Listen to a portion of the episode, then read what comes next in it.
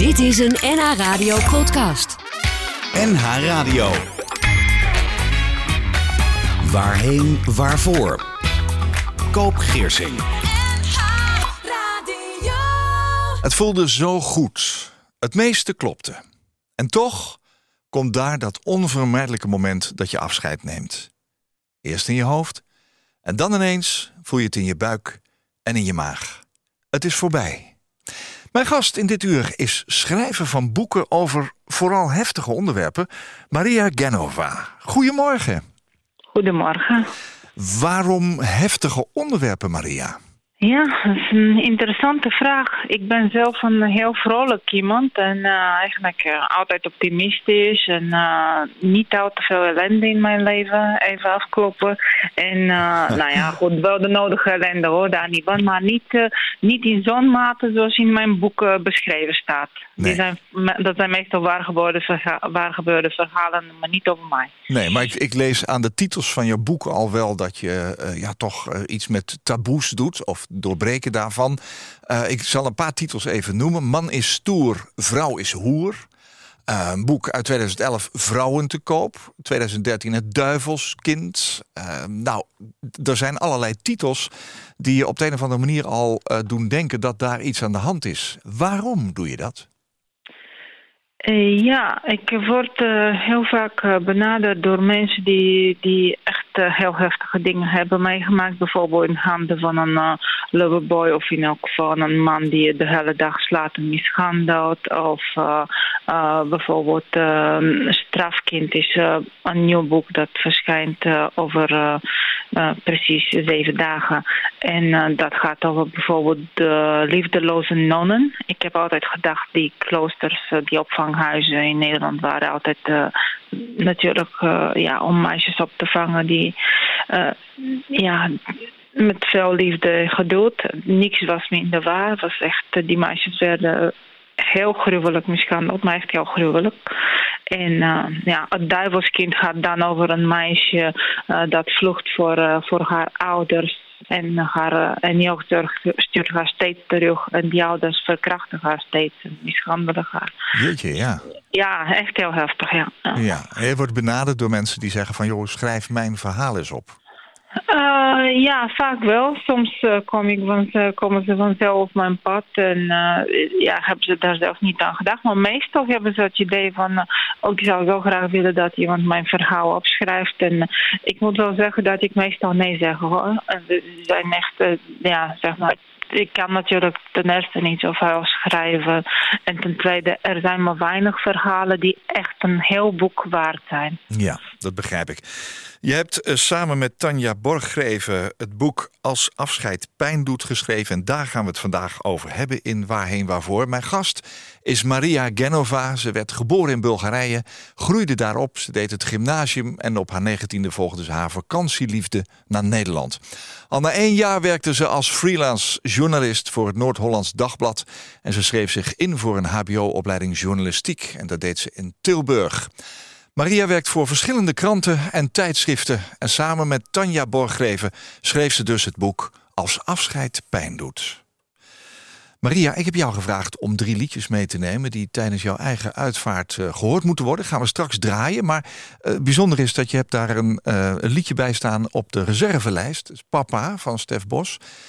maar je zegt, ja, draai die maar niet... want ik moet altijd meteen huilen. Waar komt dat van? Uh, ja, je mag het wel draaien hoor, maar dan weet je zeker dat je gaat huilen. Oh, ja. nou, weet je, ja, er zijn, um, ja, zijn natuurlijk soms liedjes die je echt heel diep raken. En Ja. ik weet ook niet of je altijd een heel logische ehm, ja, uitleg kan vinden waarom precies. Maar het is misschien de muziek, misschien de tekst. En eh, ik heb op een heel jonge leeftijd mijn eh, vader verloren. was Ja. een jaar of eh, 21. En eh, ja, en hij was een beetje mijn, nou ja, mijn idool een beetje. Want hij was zo'n leuke man. En ja, en eh, elke keer als ik dat liedje hoor, dan, dan denk ik aan hem. Ja, ja. Nou, dat is ook de functie van het liedje, denk ik. Hè? Ik moet zeggen dat ik zelf eh, bij de tekst van het liedje ook altijd uh, denk van ja, dat, zo is het mij ook vergaan. Je gaat steeds meer op iemand lijken. Dus nou, fijn dat je het even hebt toegelicht. Straks gaan we misschien nog wel even over je vader hebben. Uh, ja, binnenkort dus jouw nieuwe boek Strafkind. Je zegt er zelf bij, waarschijnlijk een van de heftigste boeken die je ooit gelezen hebt. Um, dat komt over een week uit. In 2016 schreef je Als afscheid pijn doet. En dat is een waar gebeurd verhaal over zelfdoding, verdriet en onvoorwaardelijke liefde. Um, je schrijft erover, elke dag plegen vijf Nederlanders zelfmoord. Meer dan 100 mensen proberen het per dag... omdat ze het leven op een bepaald moment te zwaar vinden. En als afscheid pijn doet, is het waar gebeurde verhaal van Tanja Borgeven. waarom heb je, hè, want je hebt al verteld... ik krijg regelmatig ja, toch wel iets van uh, verhalen... zo van schrijf jij het eens even uit. Waarom heb je besloten het verhaal met Tanja wel te vertellen? Uh, ja, Tanja ja, die had echt een heel bijzonder verhaal. Want uh, die was nog geen dertig en drie mensen in haar omgeving uh, probeerden zelfmoord te plegen. En bij haar, bij haar broer lukte het en bij, de, en bij de vader van haar kind ook. En haar kindje was vijf jaar. Dus ze moesten dan een kind van vijf jaar uitleggen: papa is er niet meer en papa vond ons de moeite niet waard. Want zo, zo heeft ze het ervaren dan op dat moment. Ze was ontzettend kwaad op hem. Ze had het ook totaal niet verwacht. En ja, zelfdoding is eigenlijk uh, de grootste doodsoorzaak bij jonge mensen. En ja, zelf wist ik daar ja, weinig over. Ik heb toen heel veel research gedaan. En, maar dat verhaal, ik vond het zo verbijsterend dat je voor je dertigste, ja, en haar moeder probeerde het ook, dat je dacht van wow, wat, wie maakt dat nou mee? Drie mensen uit je omgeving, drie van je meest dierbare mensen. Ja. Uh, hoe kreeg jij het verhaal van Tanja voor het eerst onder ogen? Uh, ja, zij uh, kwam naar mij toe en uh, ze gaat het, dat was ook heel bijzonder, want ze gaat het echt binnen, ik weet niet precies binnen hoeveel tijd, maar ik geloof binnen een paar weken op haar mobiel getypt. Een volledig boek op haar mobiel. Ja. in de pauze, ze werkte in de horeca, dus dit kwam echt volledig uit haar hart was niet, uh, niet goed opgeschreven, maar het was wel uit haar. Dus ik, ik zei van nou, als je hier echt een heel boek van wil maken, moet je, moet je daar heel veel aan werken. Dat het echt heel logisch is voor de lezer en alles. En ze zegt, ja, maar ik ben geen schrijver, kan je dat niet schrijven? En toen uh, dacht ik, jee, en als ik daaraan begin, ja, dan ben ik een jaar verder. Maar ja, het verhaal greep me aan, dus toen, ja, toen hebben we het gedaan. Ja. Als afscheid pijn doet heet het. Het is een boek met 24 hoofdstukken. En het vertelt het indringende levensverhaal dus van Tanja. Die al van kleins af aan geconfronteerd wordt met zaken als pest, eh, zelfbeschadiging, mishandeling, stalking. Uh, ja, ze heeft een psychisch zieke moeder. Uh, die op haar 18e verjaardag notabene een zelfmoordpoging doet. wat, wat deed haar verhaal en al die details met jou persoonlijk?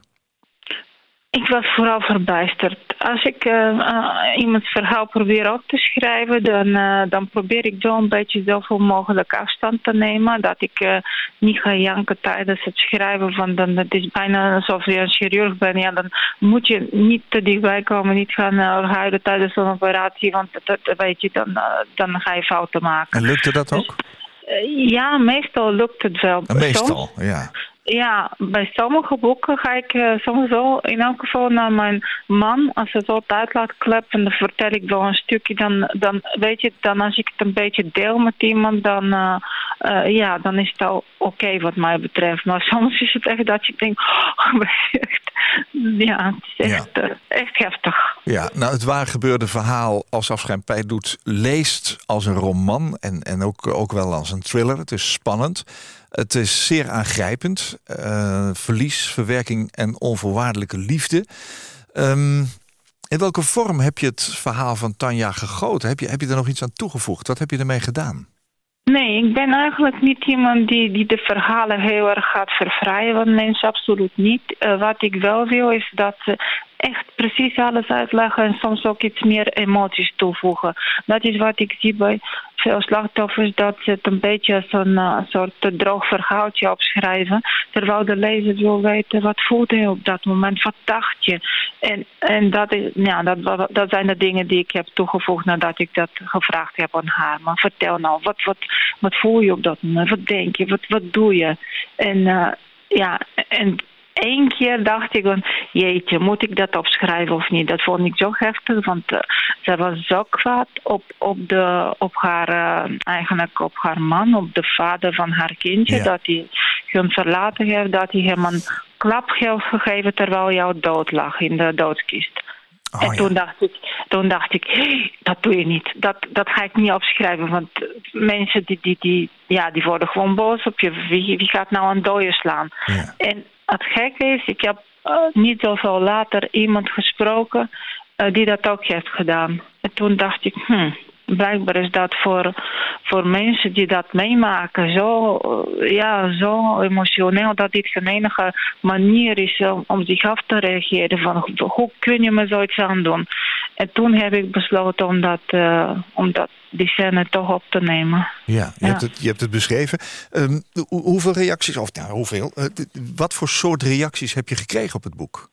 En Tanja met name. Ja, heel, heel mooi. Zij ook echt ontzettend uh, goed. Ja, weet je, uh, we keken toen echt naar de recensies op Bowlezen. Maar meestal als een boek verschijnt, ja, dat was gewoon allemaal zo, zo, ja, zo, zo mooi. Die recensies, allemaal vijf sterren en zo. En ja,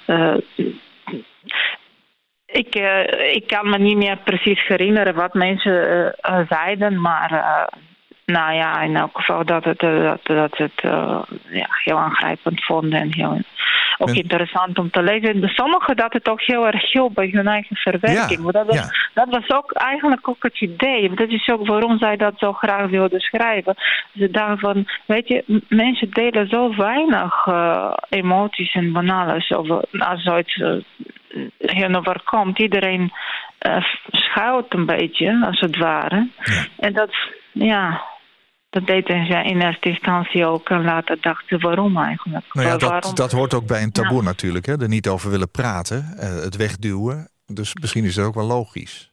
Ja, ja, ja. Maar het, het was uh, misschien wel en natuurlijk wel. En uh, ja, ik hoop steeds dat er heel veel over gepraat wordt. Ik zie um, tegenwoordig ook die, uh, die hulplijn 113, ja. die ik uh, relatief vaak in beeld verschijnen, moet ik zeggen. Ja. Tenminste bij mij. En uh, ook in zoekresultaten, als ik daar niet op zoek. Dus ik denk, ja, dat is wel goed. Ook bij heftige berichten in, in de media zie ik dat, dat dat naar boven komt voor mensen die het mo even moeilijk hebben dan denk ik, oh, dat is echt een mooie manier van preventie, hoop ja. ik dan. Ja, 113 kun je bellen als je zelf worstelt met uh, grote levensvragen, problemen en het uh, eigenlijk niet meer ziet zitten. Hè? Um, ik, ik heb je straks al heel eventjes iets laten vertellen over Stef Bos met uh, papa. Ik heb gevraagd, neem eens drie liedjes mee die bij jouw eigen uitvaart misschien gehoord moeten worden. Had je alles nagedacht over je eigen dood? Ja, dat was eigenlijk meteen voor mij een schokvraag toen je dat vroeg. Want ik denk, uitvaart, weet je, want de meeste jonge mensen denken daar niet aan. Nee. En iemand op social media zei, nou, heb je dat echt niet geregeld met je, met je naaste? Ik denk, oh, ja? nou, niet echt eigenlijk. Want die, die vroeg het echt alsof, het, uh, alsof ik heel stom was dat ik het nog niet gedaan heb. En natuurlijk, kijk, uh, iedereen van ons kan morgen, morgen dood zijn. Ik bedoel, ik kan zo onder een auto liggen of wat dan ook. Uh, ja, dat, dat, dat kan. Uh, ja, ik had niks geregeld, nee. Dat, uh, we hebben wel eens gepraat, maar meer in de vorm van een grap dan echt serieus van uh, wil je begraven of ge gecremeerd worden Ja. en welke liedjes wil je. Wil je, wil je begraven worden of, of wil je gecremeerd worden? Oef, weet je, dit, vind, dit laat ik ook een beetje aan mijn uh, man over. Nee, maar Oh ja. ik heb gezegd dat het mij persoonlijk niet zoveel uitmaakt. Nee. Weet je, het is, ik vind het heel belangrijk. Dat is meer iets voor de nabestaanden. Ja. Weet je, van vind je het fijn om naar een graf te gaan? Da- of vind je het eh, eh, mooi dat je mijn as ergens verspreidt? Hè? Dat vind ik zo, ja, waarom zou ik ze dwingen als iets niet voor hun goed voelt? Nee, dat begrijp ik. Eh, Mij, maakt het, je- mij, mij- mij zou het niet veel uitmaken, want ik voel er toch niks van. Jij komt, eh, nee, dat is ook weer zo. Jij komt uit Bulgarije. Eh, eh, hoe is het daar? Eh, Word je daar doorgaans meer begraven dan gecremeerd? Hier is het net Ja. andersom in Nederland. Klopt, ja. Nee, in Bulgarije begraven toch een beetje denk ik, meer een standaard. Eh, Ja. Je ziet tegenwoordig crematie ook eh, iets vaker, maar eh, ik denk, ja, traditioneel gezien is het vrijwel altijd begraven, ja. Ja, ja. Nou, plotseling moest je dus nadenken over drie liedjes. En de eerste is er eentje van The Carpenters. Waarom vind je dat zo'n mooi liedje? En waarom zou je het moeten horen bij een uitvaart? Of bij jouw uitvaart?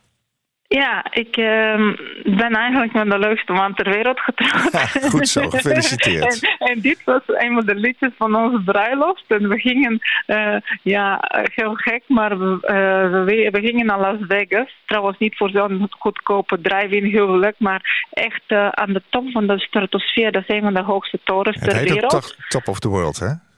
En dan on the top of the world. En dat, dat, liedje daar. En eh, heel Las Vegas met alle liedjes aan je voeten. En ik voelde me toen echt on the top of the world. En dat was zo'n geluksmomentje. En eigenlijk op mijn begrafenis zou ik ook heel graag weer dat, eh dat denken aan eh, geluksmomentjes samen. En niet alleen maar aan, oh ja, ze is er niet meer of zo. Maar meer van, ja, we hebben mooie dingen beleefd. The Carpenters.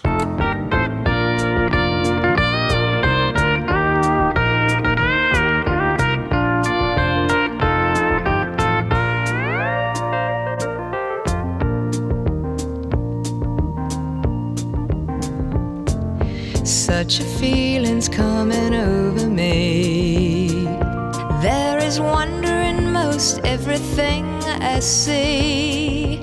Not a cloud in the sky, got the sun in my eyes, and I won't be surprised if it's a dream.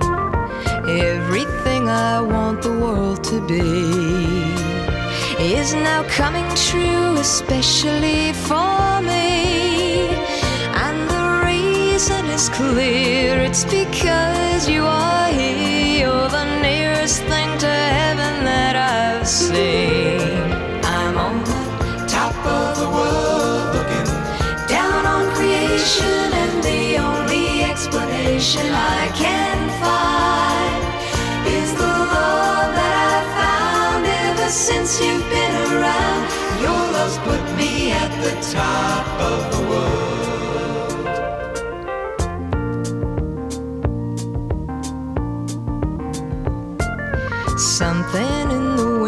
Learned my name, and it's telling me that things are not the same.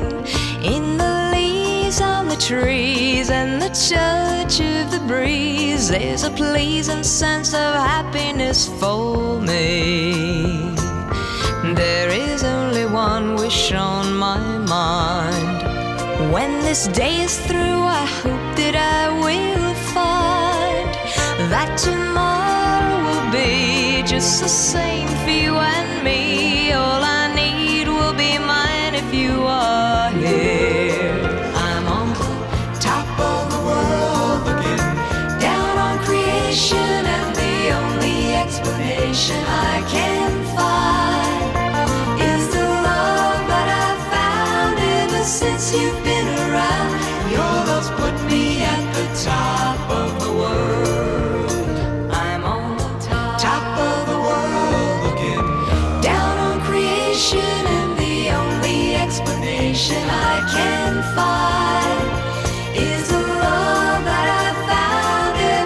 since you've been around.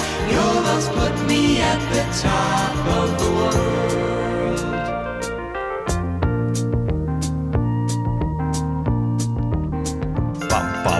Van het album A Song for You. En het kwam uit juni 1972. Carpenters, Top of the World.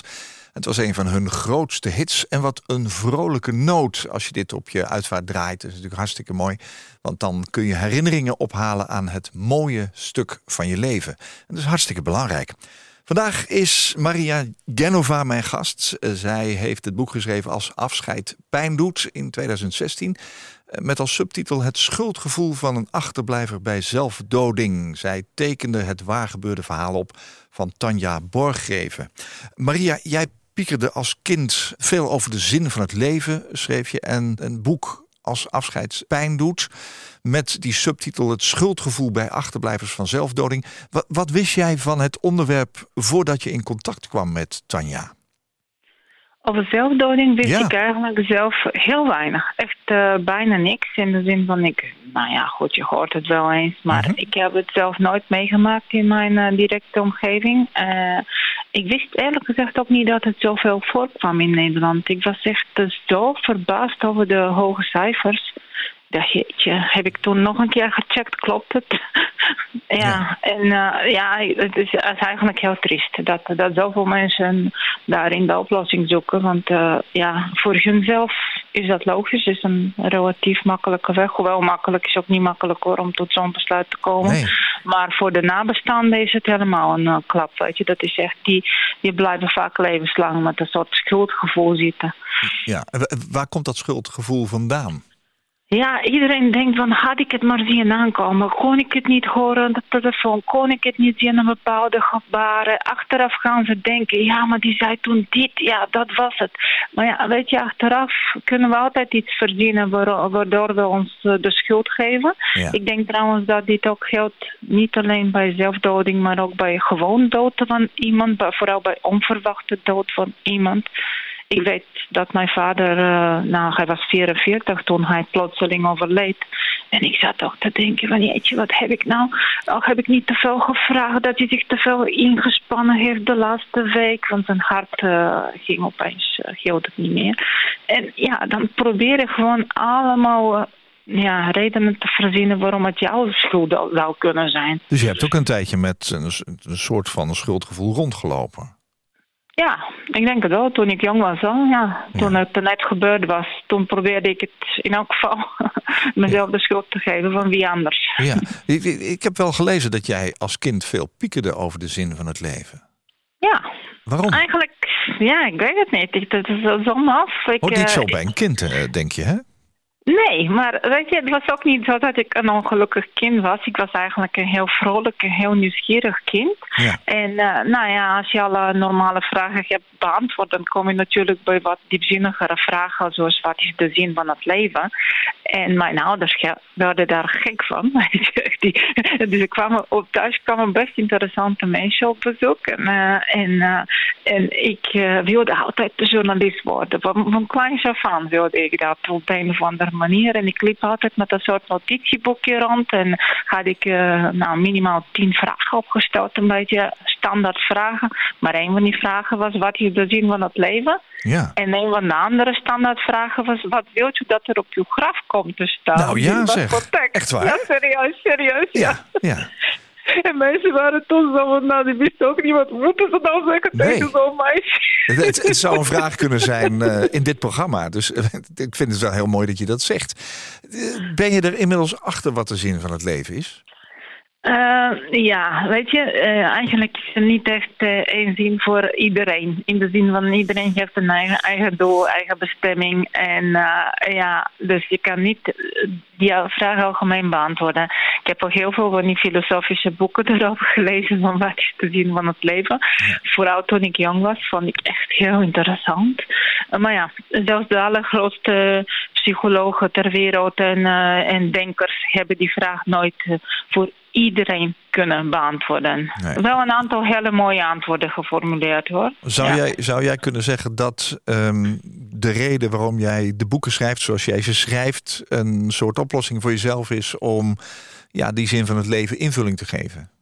Nou, het is in elk geval heel zinvol werk. En ik denk dat een van de uh, dingen om je leven zinvol te maken is dat je, dat je dingen doet die niet alleen leuk of zinvol zijn voor jezelf, maar ook voor anderen. En dat is bij boeken wel het geval. Dit is ook waarom ik trouwens op dit moment ook heel veel beginnende schrijvers begeleid, zodat ze echt een boek schrijven dat, uh, dat raakt. Ik kan zelf niet natuurlijk uh, zoveel boeken schrijven, want een boek schrijven, ben je minimaal een jaar, anderhalf jaar bezig. Ja. Maar ik kan wel heel veel mensen tegelijkertijd begeleiden om zelf dat verhaal te vertellen en andere mensen te raken of te helpen. Ja. En dat, eh, dat is wat ik nu best veel doe. En vanochtend ook tot een uur of eh, vijf ochtends zat ik manuscripten te redigeren. Wat? ja. Zo ja, vroeg? serieus. Ja. en toen dacht ik, oké, nog twee uur slapen. Nou, dat Ah. moet wel. Ik moet even snel naar bed. Oh, dat, dus je slaapt heel kort. Ja, nou, ik, ik begrijp, je bent inderdaad altijd, eh, hoor, schrijverscoach. Hè? Je begeleidt inderdaad eh, eh, nieuwe schrijvers of jonge schrijvers. Ehm, je geeft ook lezingen. Dan schrijf je daarnaast nog boeken. Ja, heb je überhaupt nog tijd om andere dingen te doen? Slaap je überhaupt maar twee uur per nacht? Ja, die vraag krijg ik heel vaak. Ja. Heel vaak beantwoord ik e-mails om eh, bijvoorbeeld om vier of vijf uur 's ochtends. En mensen zeggen, oh je staat wel vroeg op. Ik zeg, nee, eigenlijk Laat bed. heel laat naar ja, bed. ja, precies. Ja, ja, ja. Op 10 september eh, was het en is het altijd Wereldsuïcidepreventiedag. En zelfdoding is, hè, dat heb je al verteld, een van de meest voorkomende doodsoorzaken onder jongeren in Nederland en in België. Jij schrijft, met verantwoorde publiciteit kun je juist het taboe rondom zelfmoord verkleinen. Want het is een enorm probleem dat overal verzwegen wordt. Wat bedoel je eigenlijk precies met verantwoorde publiciteit?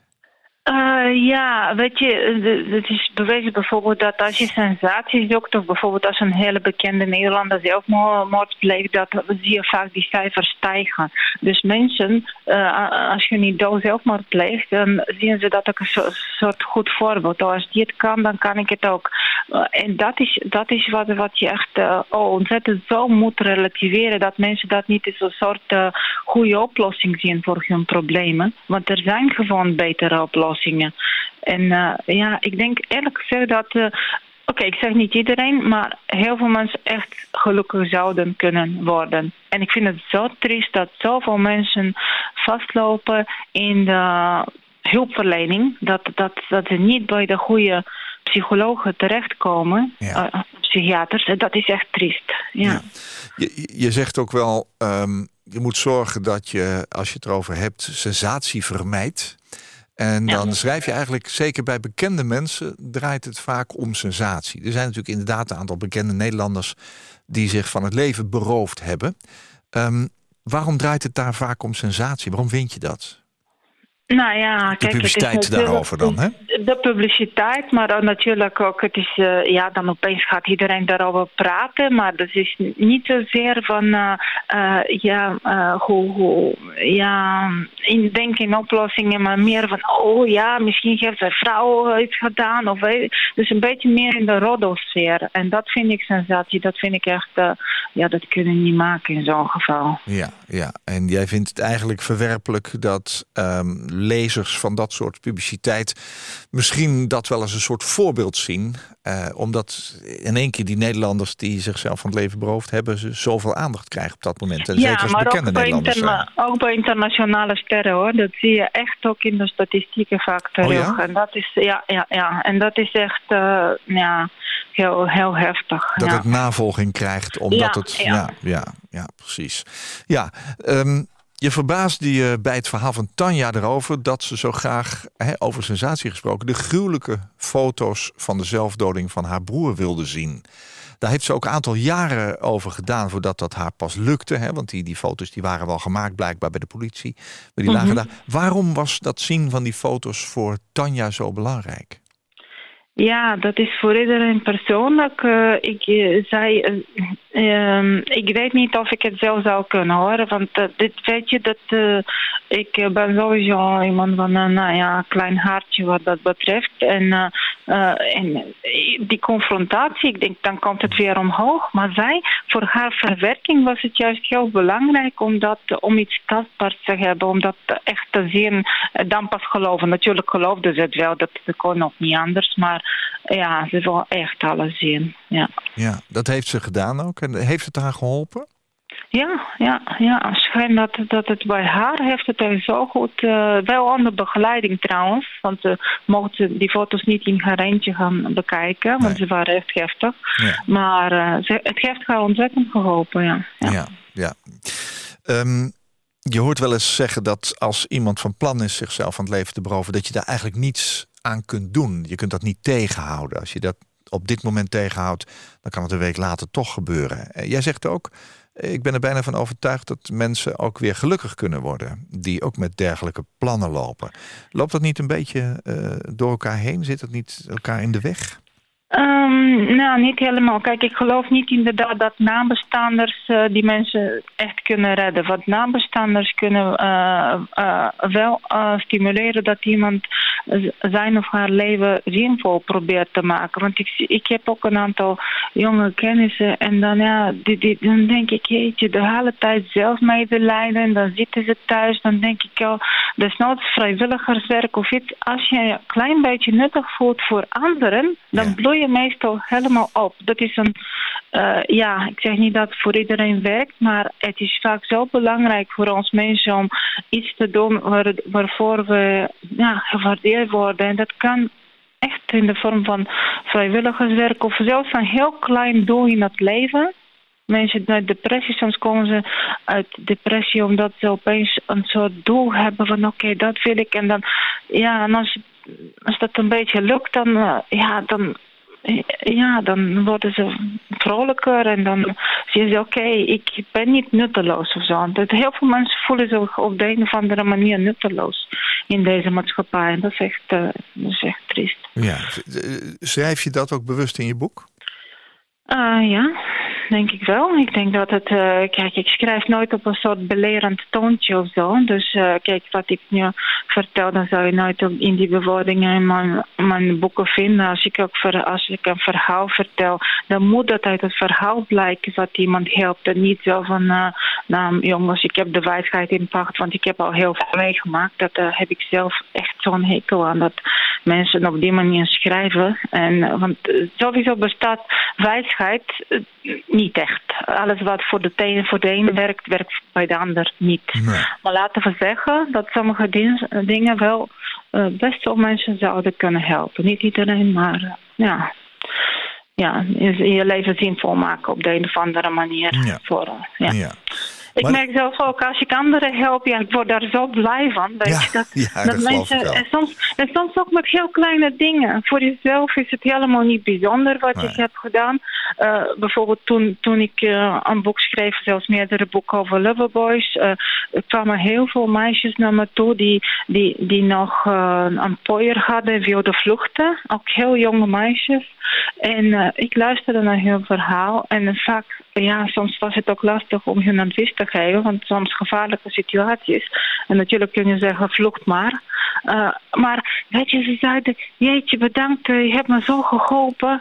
En ik denk, hé, ik heb alleen maar geluisterd. Ja, maar En dat dat kan, ook, dat kan natuurlijk ook een ander enorm helpen. En doordat jij het kunt opschrijven, hebben andere ja, maar mensen ik het idee dat... het toch niet eens zo in een boek, hè. Dat was doe je namens hun, hè?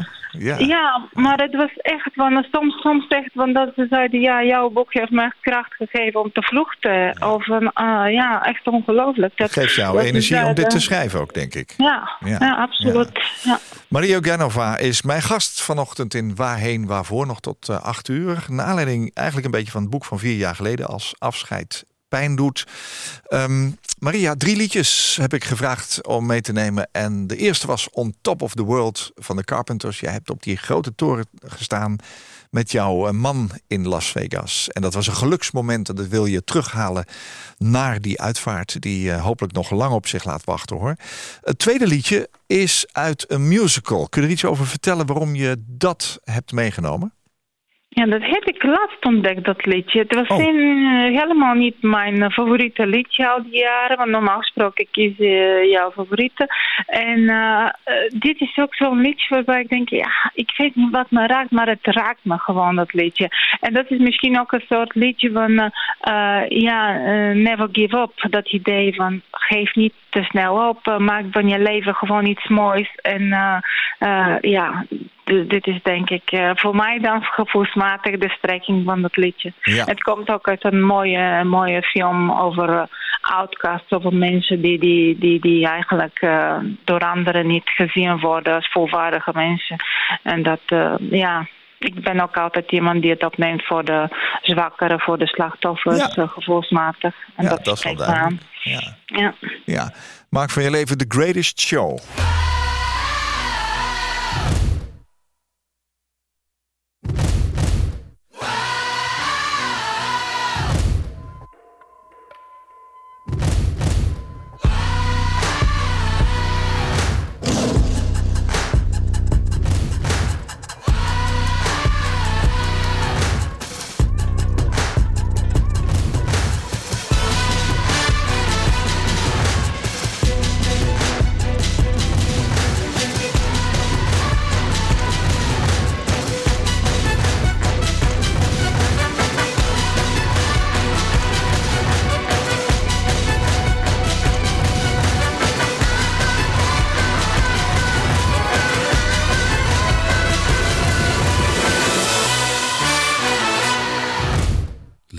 Chance. This is the moment you've waited for. You've been searching in the dark, your sweat soaking through the floor.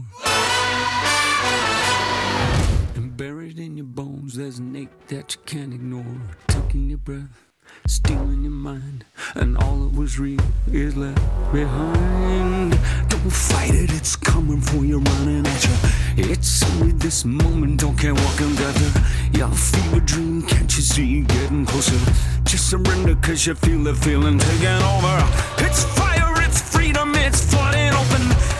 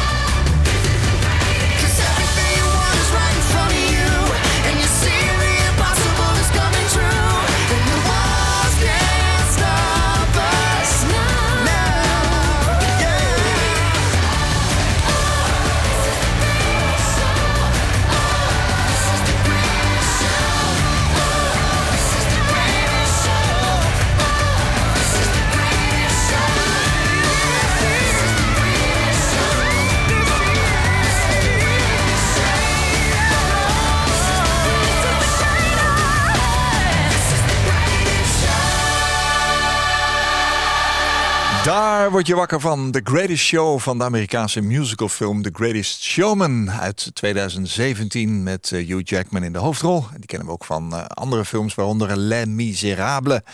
Een van de keuzeliedjes van Maria Genova, die vanmorgen mijn gast is. De schrijver van het boek Als afscheid pijn doet. Lekker pittige muziek, eh, Maria. Ja, dan krijg je meteen zin in de dag, hè, om meteen te beginnen, iets moois Ja. neer te zetten. Ja. Tenminste, ik wel. Hè. Ik, ik heb het van, het, maakt me enthousiast, dat nummer. En dan denk ik, ja, streef je doelen na. Probeer niet altijd te denken in eh, onmogelijkheden, maar juist in mogelijkheden. Want als ik in onmogelijkheden had gedacht, dan eh, was ik geëindigd als eh, schoonmaakster. Want dat was eigenlijk zo'n beetje het enige haalbare voor mij toen ik naar Nederland kwam en Oh ja. eh, de taal niet sprak. Nee. En eh, ja, maar ik gaf het niet heel snel op. Ik dacht van, nou ja, oké, ik werd voor alle bandjes zo'n beetje afgewezen. En, uh, maar ik, ik had nog steeds mijn droom van, ik wil journalist worden. Ja, Ook al nou. spreek ik de taal niet. Je, je spreekt de taal heel goed inmiddels. En eh, ja, je schrijft. Je bent gewoon een gevierd schrijver. In 2014 werd je voor de boeken Komt een vrouw bij de hacker. En Dansen op de muur uitgeroepen tot schrijfster van het jaar. Dat is een heel groot compliment. Je staat inmiddels bekend als schrijver van succesvolle en taboe do- doorbrekende boeken. Ook dus dit boek over zelfdoding. En als jij aan zelfmoord denkt, praat er dan over. Bel 0800 0113 of chat via 113.nl. Dat kun je dag en nacht doen. Maria, waarom is het doorbreken van taboes voor jou belangrijk? Als journalist zou ik dat ook zeggen, maar waarom is het voor jou persoonlijk zo belangrijk? Ja, omdat het, eh, weet je, ik, ik denk er zijn zoveel thrillers en zoveel mooie liefdesboeken, weet je. Er zijn toch relatief weinig boeken over, over juist eh, heel heftige onderwerpen. Bijvoorbeeld om een eh, simpel voorbeeld eh, te geven. Nu ligt over een paar dagen het boek Strafkind in de boekhandels en dat gaat over iets waarvan ik zelf niet eens wist dat dat bestond. Eh, ik weet niet eens, misschien een goede vraag aan jou, weet jij dat? Maar in Nederland werden tot niet zo lang geleden ongeveer 15.000 meisjes opgesloten in kloosters van nonnen, in liefdesgestichten noemden ze dat. En die meisjes moesten eh, eh, ja, het meest vieze eten en dan zelf vergeven hun eigen opeten. Ze moest, moesten vaak eh, acht uur per dag eh, boenen vloeren. Eh, ze mochten geen plaspauze nemen. Ze plasten soms in hun broek. Ze, moesten dan, ze werden dan heel erg uitgelachen door de nonnen. Moesten met poepbroek op hun hoofd rondlopen. En ze moesten ook zeggen dat ze een hoer zijn. Terwijl dat jonge meisjes van soms negen jaar zijn, waren. En, ja, en, en die meisjes die hadden allemaal geen toekomst. Die werden zo liefdeloos opgevoed en waren zo beschadigd dat ze later ook heel veel moeite hadden om hun eigen kinderen op te voeden. Ze kwamen vaak ook in handen van ja, narcisten en andere slechte mannen. En ja, het is echt ongelooflijke ellende wa- geweest. wa- waarom eh, wil jij het zo graag opnemen voor die meisjes? Eh, dit is een verhaal wat, wat in Nederland dus echt massaal speelde. We kennen heel veel eh, nou ja, over wat er gebeurd is bij de katholieke kerken qua, qua misbruik. eh, vaak door, eh, nou ja, door de mannen dan. Maar over die nonnen weet je dus helemaal niks. Dus iedereen denkt, ah, die nonnen dat waren de lieve vrouwtjes die zich over dat soort meisjes ontfermden. Eh, ik heb eh, heel veel slachtoffers opgespoord en eh, met ze gepraat. En eh, een van die vragen was, waren er ook lieve nonnen? Nou, dat op die vrouw werd nou, eigenlijk massaal negatief beantwoord. Het was zo, Ja, ja, echt ja. heel heftig. Ja, Dus alleen maar dwang, alleen maar, alleen maar straffen, nooit een lief woord. En als je dag in dag uit hoort dat je een heel slecht meisje bent, dat je, dat je niks waard bent, dan ga je dat echt geloven. Ja, ja, Strafkind komt over een week uit. Het is een nieuw boek. Ehm, heftig. Al die heftige onderwerpen waar jij mee bezig bent, wat doet dat met jouw persoonlijke leven? Ehm, ik Kun probeer je, nog, heel kun je nog snel- vrolijk zijn dan? Want het is, Ja, het is ja. nogal wat.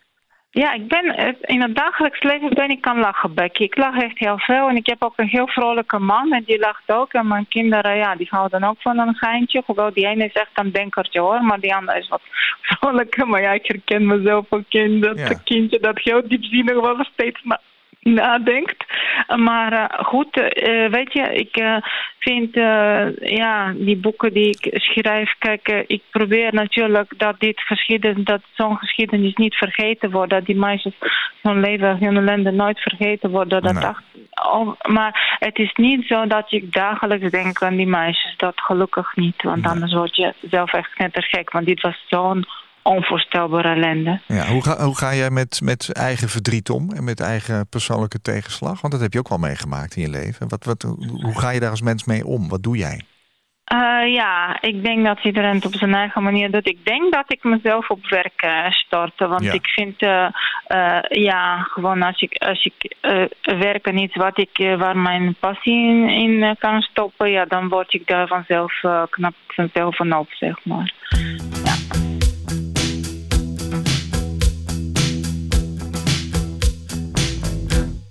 I want to break free.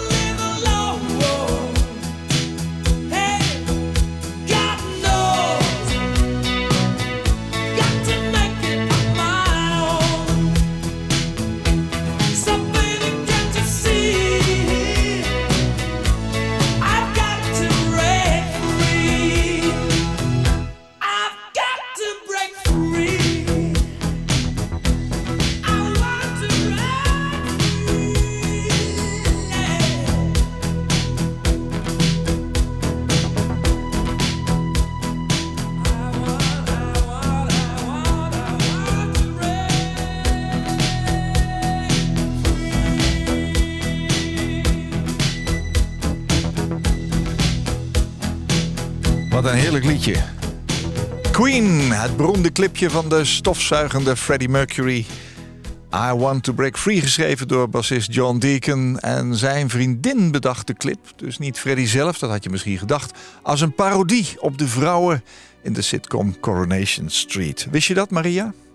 Nee, wist ik eigenlijk niet. Nee. Waarom moet deze gedraaid worden op jouw uitvaart, op jouw eigen uitvaart? Ja, dat uh, want to break free vind ik echt heel mooi gedachte. Want dat je, dat je ontsnapt aan allerlei vooroordelen aan wat mensen van je vinden, wat ze denken dat je wel of niet kan. Dat je, en, en ja, mijn vader zei altijd, uh, die, die, ja, die, die overleed zo jong, weet je, 44. Ja. En uh, die zei, ja, leeftijd kan je eigenlijk niet in jaren meten.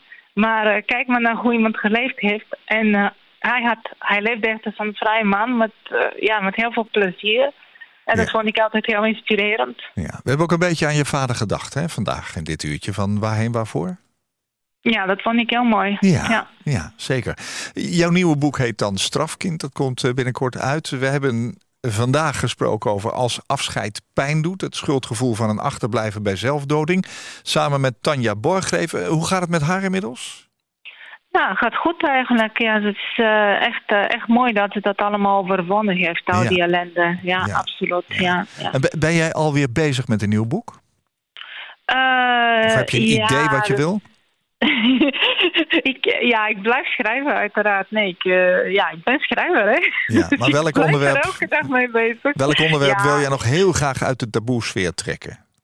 Nou, deze keer is het geen taboe, maar nou ja, meer onbekendheid. Eh, Dat is allemaal eh, eh, ja, internetcriminaliteit. Want je ziet het om ons heen overal, je hoort er steeds meer. En, ja, en ik ho- hoop dat ik nog heel veel nieuwe slachtoffers kan voorkomen door middel van mijn boeken. Want Ik het- hoop het ook. de ellende is echt groot. ja.